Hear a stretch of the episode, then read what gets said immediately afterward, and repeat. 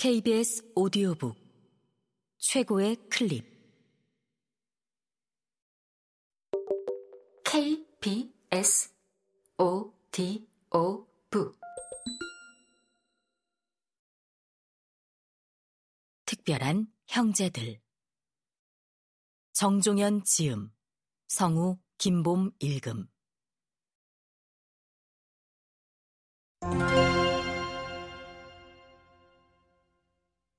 레코드사 문예부장이 된 제국대학 의학사. 안익조는 애국가를 작곡한 안익태의 형이다. 그는 1903년 평양 문무리에서 여관을 경영하던 안덕훈과 김정옥 사이에서 7형제 중 둘째로 태어났다. 안익태는 셋째 아들로 안익조와 3살 터울이다. 안익조는 단지 안익태의 형으로만 기억되기에는 아쉬운 인물이다. 그는 식민지 조선사회의 명사로 그의 이름은 평양 제1국립보통학교와 휘문고등보통학교를 거쳐 일본에서 유학하던 청소년기부터 신문지상에 오르내렸다. 학창시절 안익조는 유명한 야구선수였다. 도쿄 유학시절 그는 박석윤, 박석기 형제 및 윤치영 등과 함께 제 동경조선 기독청년야구단에서 활약했다.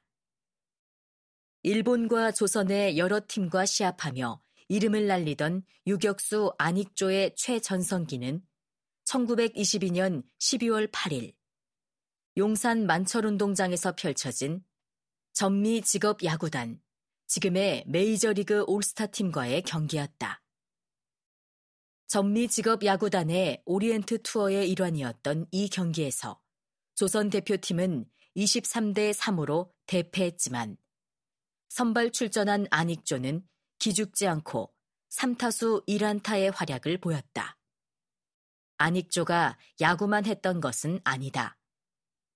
그는 고치 고등학교를 거쳐 1926년 도쿄제국대학 농학부 수의학과에 입학하여 1929년 3월에 졸업했다. 수의학만으로는 부족했던지 도쿄제국대학을 졸업하자마자 4월에 다시 경성제국대학 의학부에 입학하여 1933년 7월에 졸업했다. 수의학 전문의 농학사이자 폐결핵 전문의 자격을 취득한 의학사인 안익조가 사회에 진출하며 선택한 첫 직장은 아주 뜻밖이었다. 그의 첫 직업은 세계적 기업인 컬럼비아 레코드사의 경성지점 문예부장이었다. 컬럼비아 레코드사는 당시 빅터, 폴리돌, 시에론, 오케, 태평 등 조선에 있던 6개 레코드사 중 가장 큰 회사였다. 영국인 지점장과 일본인 부지점장이 있었지만 문예부장인 안익조에게 회사의 사활이 걸려 있었다. 안익조가 맡은 문예부는 컬럼비아 레코드사의 조선 영업의 중추였다. 유성기 음반사의 문예부는 예술가를 선별하여 그들을 데리고 도쿄나 오사카로 가 음반을 제작해 흥행하는 역할을 했다. 당시 문예부장 안익조의 활동상을 살펴보자. 그의 첫 사업으로 소리와 연극을 몇 판 넣어 놓았으나 그것은 팔릴지 안 팔릴지 아직은 모르는 것이고 다른 회사에 전례가 없는 방식이 발표되었으니 왈 첫째는 전 조선에 10군데에 나누어서 시험 장소를 배설하고 숨은 예술가를 구하여 시험을 보인다는 것이다. 1, 2, 3등을 뽑아서 그중 노래 잘하는 사람을 1등으로 정하고 그 1등을 한 사람은 그 회사에 전속으로 두는 것은 물론 일본 쇼치쿠 키네마에 입사를 시킨다는 특권에 특권을 내걸고 분주히 그 준비에 분망하고 안익조는 조선에 처음으로 스타 발굴 오디션 프로그램을 도입했다. 10군데 지방에서 예선을 거쳐 음반 취입을 할 수 있는 수준의 숨은 예술가를 선발하여 그 중에서 1등을 컬럼비아 레코드사 전속 겸 쇼츠쿠 키네마에 입사시키는 행사를 마련한 것이다. 요즘 대형 기획사가 오디션 프로그램을 통해 가수를 선발해 포상하고 매니지먼트를 하는 방식의 원조인 셈이다. 아쉽게도 그가 실험한 이 시스템이 성공했는지 또 어떤 스타를 발굴했는지는 아직까지 확인하지 못했다. 당시 그의 또 다른 중요한 기획으로 순회 공연이 있었다. 여운형이 사장으로 있던 조선중앙일보사의 후원으로 컬럼비아 레코드사의 음악단이 조선 각지를 돌며 순회 공연을 했다.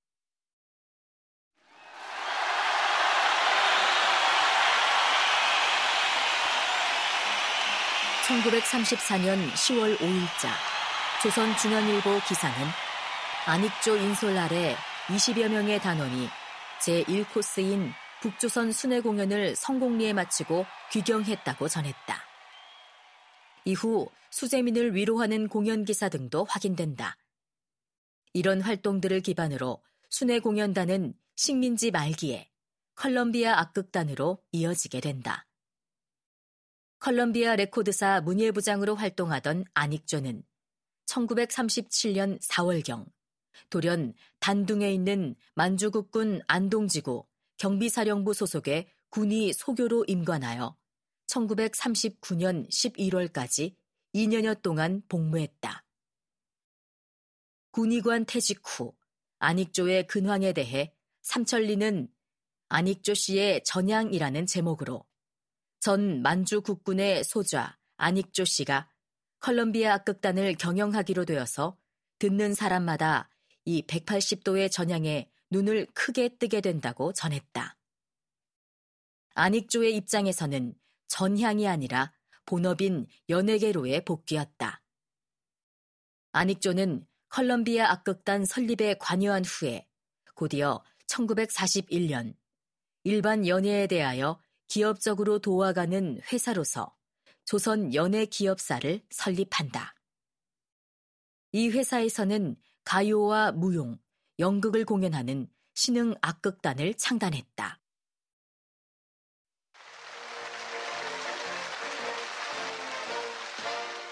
이 악극단은 약초 가극단으로 이름을 바꾸고 평양, 함흥, 청진, 진주, 대전 등지에 있는 도호 영화사 계열 극장에서 주로 공연했다.